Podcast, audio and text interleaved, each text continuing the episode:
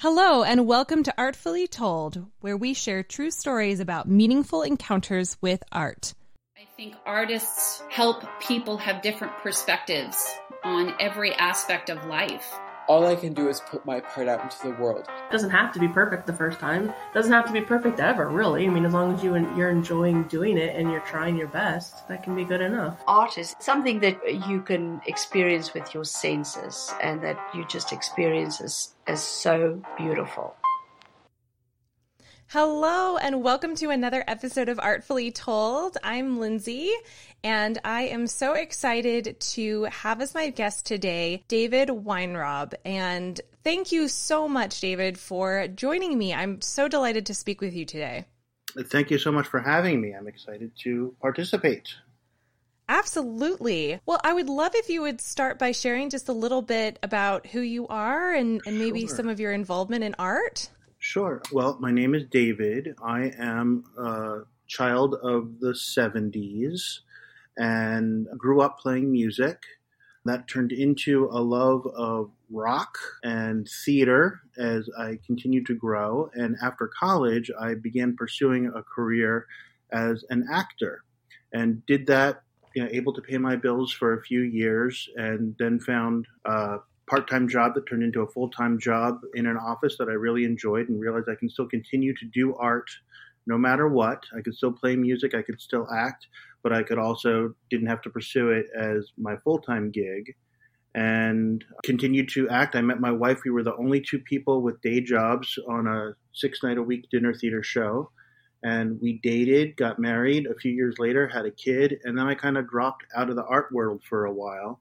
Um, I stopped performing when our son was born, and I didn't get back to it until about three years ago. And I've been going nonstop ever since. And I love it, and I love that I can share with my family. I love that I can share it with uh, the world, and I'm just having a great time continuing to make music and, and perform. So that's me in a Reader's Digest nutshell. Perfect.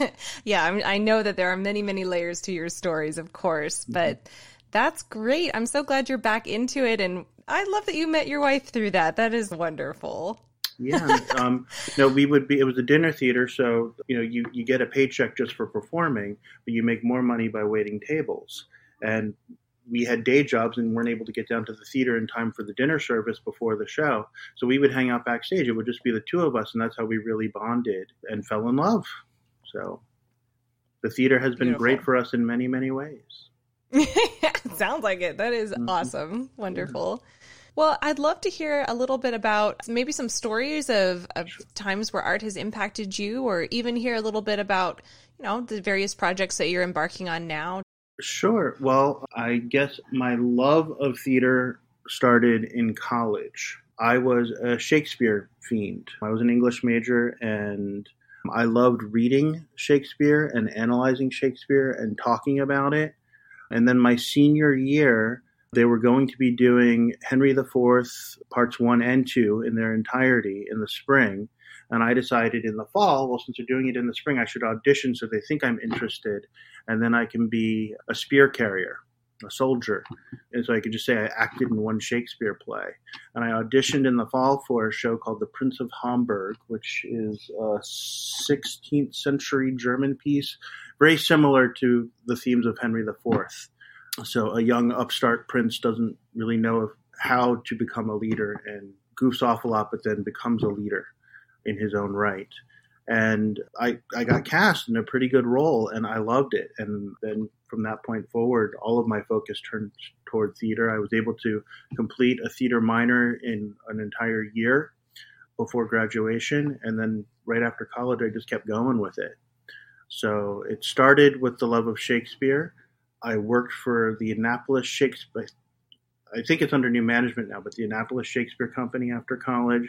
I did some modern dramas in black box theaters in downtown DC, which no longer exist.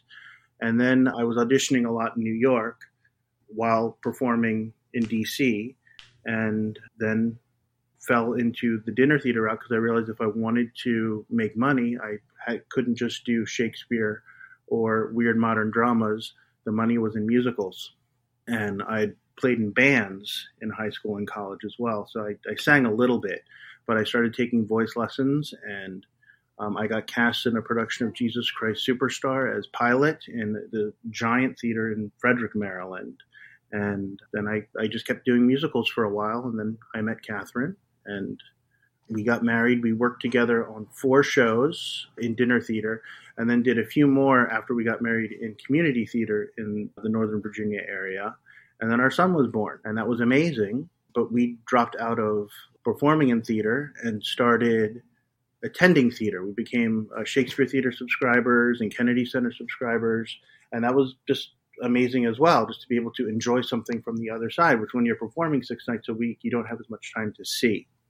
I thought I still needed some sort of creative outlet when he was little, and then a friend of mine who I worked with, who was in a band, asked me if I wanted to join his band. And the good thing about playing music, you can kind of take gigs when they become available to you but also you can rehearse when it works for the whole band. All of us had day jobs. We were just we called ourselves a bunch of old dudes who just got together and played when we could, and we were getting more gigs playing bars and stuff than we were able to take because people travel for their regular job work and the children's calendars. You know, we had sports for our kids and stuff like that, and uh, we just played when we could.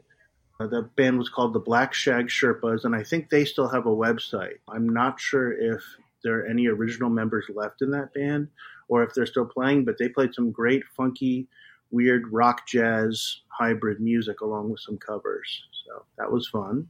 So I, I never stepped away fun. from art or yeah. music. I, I just found another outlet. And then how I got back Perfect. into it, the dinner theater where Catherine and I had met closed down and they had a reunion picnic. So people who had worked there from the time it opened in the mid 70s till the time it shut down in 2016, everyone was invited. And I started talking to friends from the theater who I had not seen in 13 years. And I was telling them about playing in bands. And they said, Oh, you play in bands? Do you think you could get a band together to play the Rocky Horror Show? And I said, I think I can. And that is how I got pulled into music directing the Rocky Horror Show for the Workhouse Arts Theater in Lorton. And that's what started my journey into theater nonstop once again, began with the Rocky Horror Show in 2016. Wow, that mm-hmm. is a really interesting trajectory. I mean, you mm-hmm. you have dabbled in all well, not dabbled. You're a professional. I don't mean it like that, but you have gotten to experience so many different outlets for your art, and I I love the fact that even if you couldn't do what you had originally started doing throughout your entire career, you've actually helped yourself grow as an artist. Would you say that? That you know, because you've been able to do so many different things? Definitely. I mean, just sitting back as as an active participant as an observer, you learn so much from watching others and, and not not that I would ever think, oh, I can do that better than so and so, because I never thought that, but you you can enjoy what they are doing and, and you can learn from the things you are seeing. Yes, absolutely. Well, do you have any specific things that come to mind as inspiration for maybe a new direction that you took or just an encounter with mm-hmm. art that may have really impacted you and helped you on this trajectory? One of the more recent things I worked on with one of your previous guests was a production of Bloody Bloody Andrew Jackson for Dominion Stage, which is a very difficult piece. Andrew Jackson is a very divisive figure, uh, especially nowadays. He, he was a horrible, horrible man who grew the size of the United States uh, quintuple fold from what it was by doing awful, awful things, which, which were admired at the time by many. His story was turned into a rock musical before Hamilton, and it ran on Broadway very briefly. It was not well received, but working with Danny Guy as the director, when she asked me to be involved, I, I wanted to because I love the music. It is just dirty rock and roll, which I love but also the band gets to be on stage and interact with the the other performers, so that's always fun. I was able to put together, I call them the best band in the world because they are, and we all listen to one another when we play, and we listen to what's going on on stage. So if you show up night one, it might sound a little different than night two. If someone plays something or uh, acts in a slightly different way, we're going to react to it. The band are actors too, but working with this collaborative group of people we made something really, really special and very poignant. And you know, it, it sucks that there is no venue for live theater right now, nor should there be till it is safe mm-hmm. to return to it. But to, to go out on a note like that was, you know, at the end of February was not a bad thing to go out on and to have in my recent yeah. memory.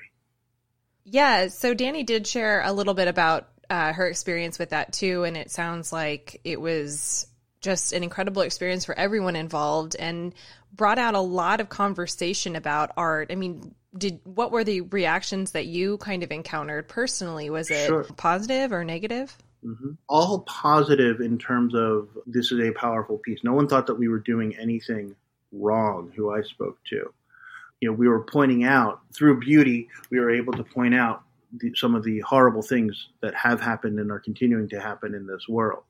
You know, through the power of performance, through the power of rock and roll and dance and and movement. I'm struggling to define what it was because it is such a strange piece, but it was so beautiful the way it it all came together. Does that make yeah. any sense? Absolutely. Yes. Mm-hmm.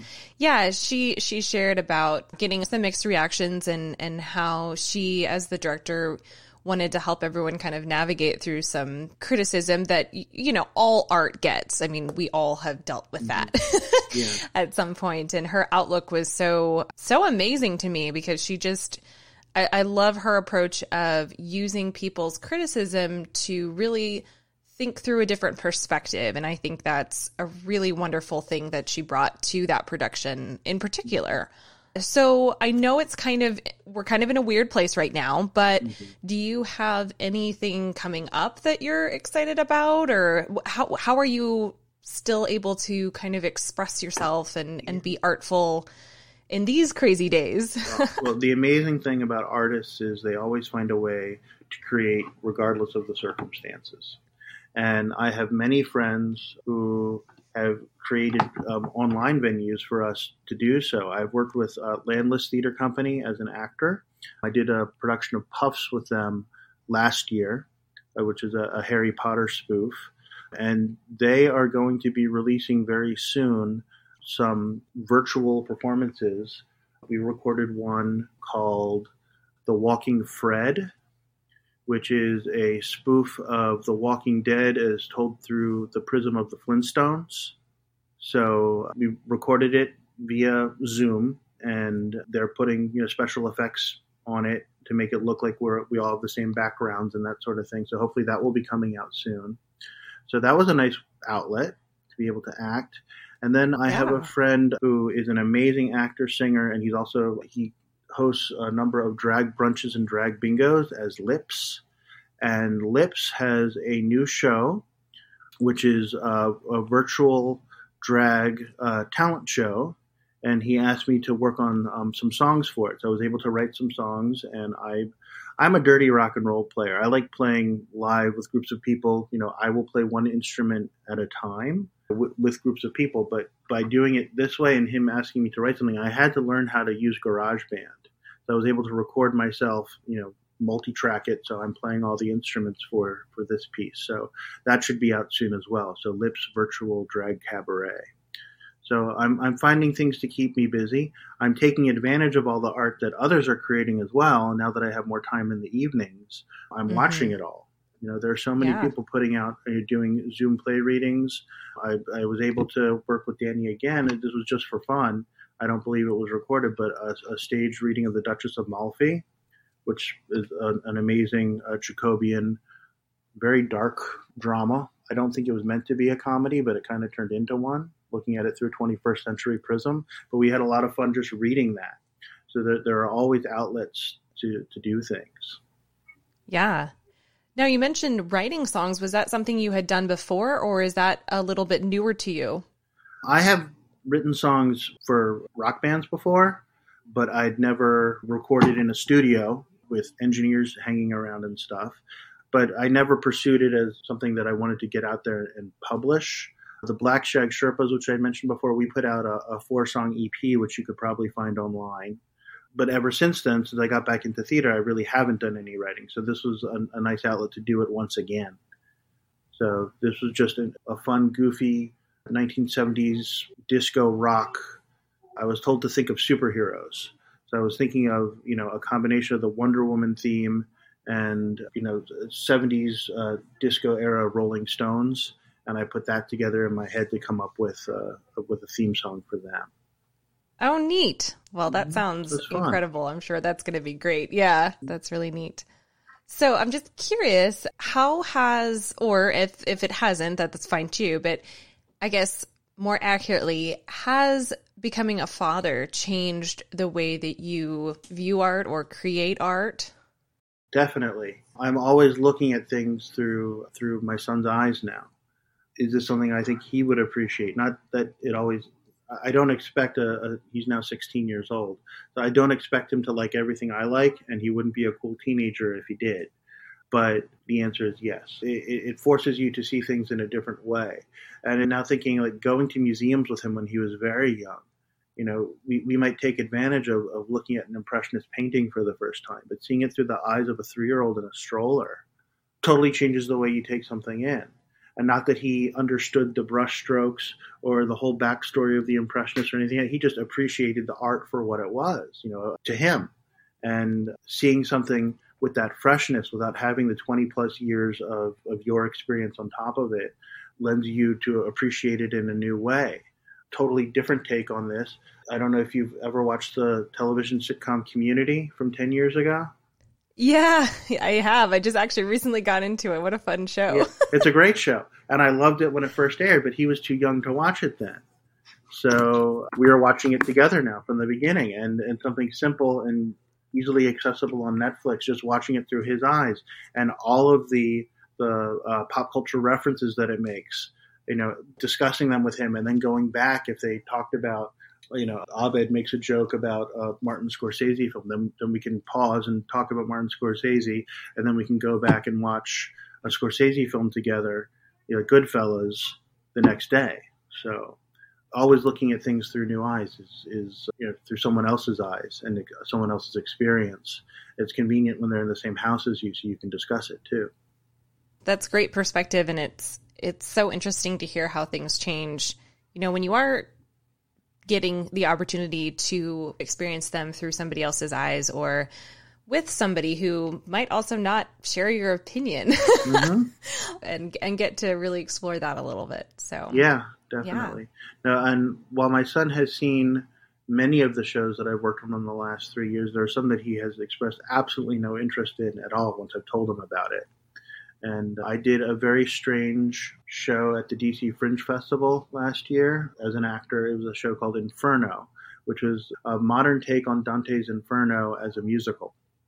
It's not for everybody. It, it won like some Best of Fringe audience awards, but I, I didn't think that that was something. I told him about it, and he said, no, I'm not interested in something that weird at all. And, and he did not see it, but that's okay. It is okay. Mm-hmm. Well, and is he in, interested in being involved? Is he involved in the arts himself, or does he just in, enjoy experiencing it, or what um, is he like? He is a very talented drummer. He's. I'm, I'm so jealous. Of, I that's the one thing I never took lessons in, so I don't really know how to play drums. I can fake my way through it, but he is really, really good and takes lessons. And we've started the FaceTime lessons uh, during this time with his teacher since he can't do it um, in person. But yeah, so he, he has some musical ability. He does not like performing in front of people, though. He's finishing up his sophomore year in high school. He does stage crew, and he has designed some lighting grids for one of the shows at his school, but he has no desire to act or to you know be in marching band or anything like that. And as long as he's enjoying himself playing uh, drums, I want him to keep playing drums, but it's not something that we force nor do we expect him to, to do anything just because we tell him he has to. Yeah, well, he's forging his own path. Yeah. Mm-hmm. I love it. Well, thank you. That was so interesting to hear about your life's trajectory and also the different really unique experiences that you've had and, and the ways that they've helped you grow and adapt as an artist. And so thank you for sharing about that. That is really neat. Well, um, what you have been able to do. you're very welcome. Thank you for having me. Yeah. Well, if it's okay with you, I always like to ask my guests a couple of questions, as completely subjective, just about your views on a couple things related to art. Is that okay? Sure. Great. Okay. So the first thing is, how do you personally define art, or what is art to you? That's not an easy question. I It is not. personally, yeah, I define art as anything that can enhance an emotion. I can go outside and I can see, you know, a turtle on my back deck who somehow found its way, you know, up up the stairs to onto the porch, and I, I find beauty in that, and therefore that is art to me. It elicits an emotion when it happens. Some people say that's where they see God in the world. And I, I, I think in some ways God and art are synonymous. Yeah, I love that answer. That's a pretty unique approach to it that I've heard so far, and I I like that perspective a lot. Thank you for that. So the second question I have is, what do you think is the most important role of an artist?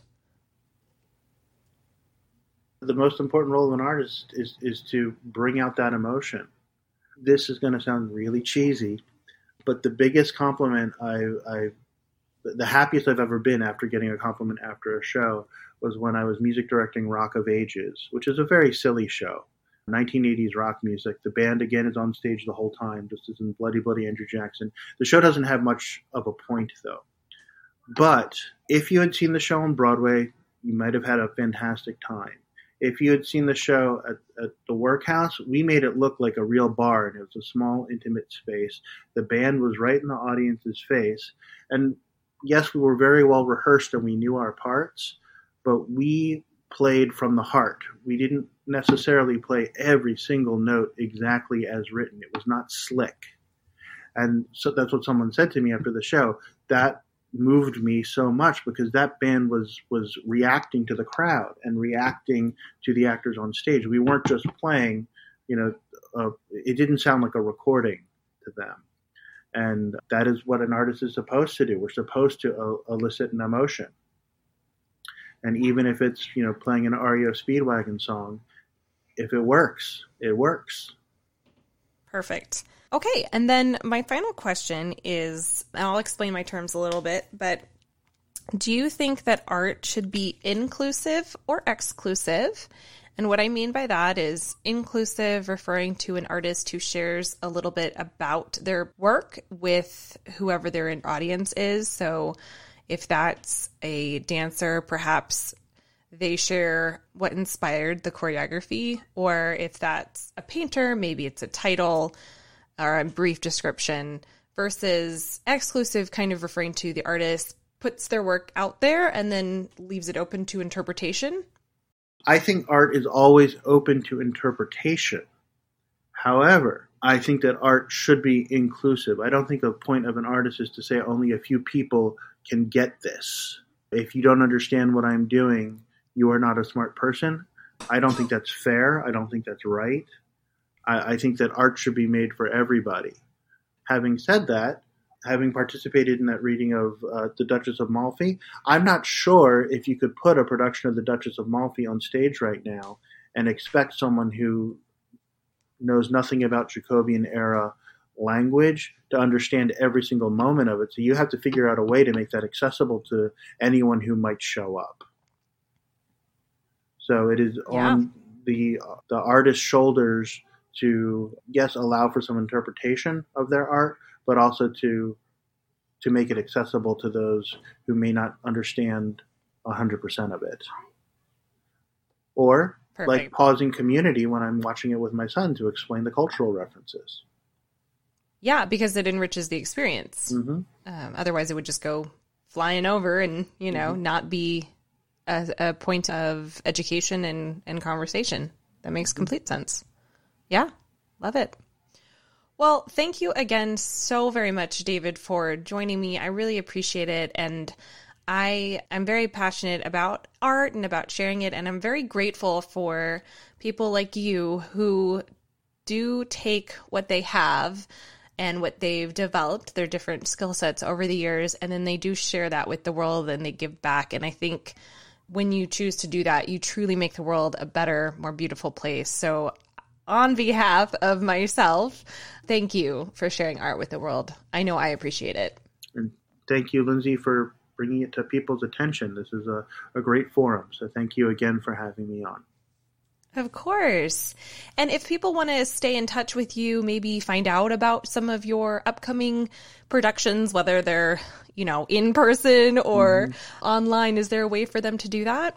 The, the best way is just uh, follow me on Facebook, just my name, David Weinrob. I don't have any other social media outlets right now. Perfect. Well, thank you again, David, for being here. Thank you to all of our listeners for joining us again. And if you're feeling as inspired as I am right now, I would love for you to share this episode with a friend or two. And I will catch you next time. If you have a story to share with us, we would love that so much. And I hope your day has been artfully told. Hey there, Artfully Told listeners.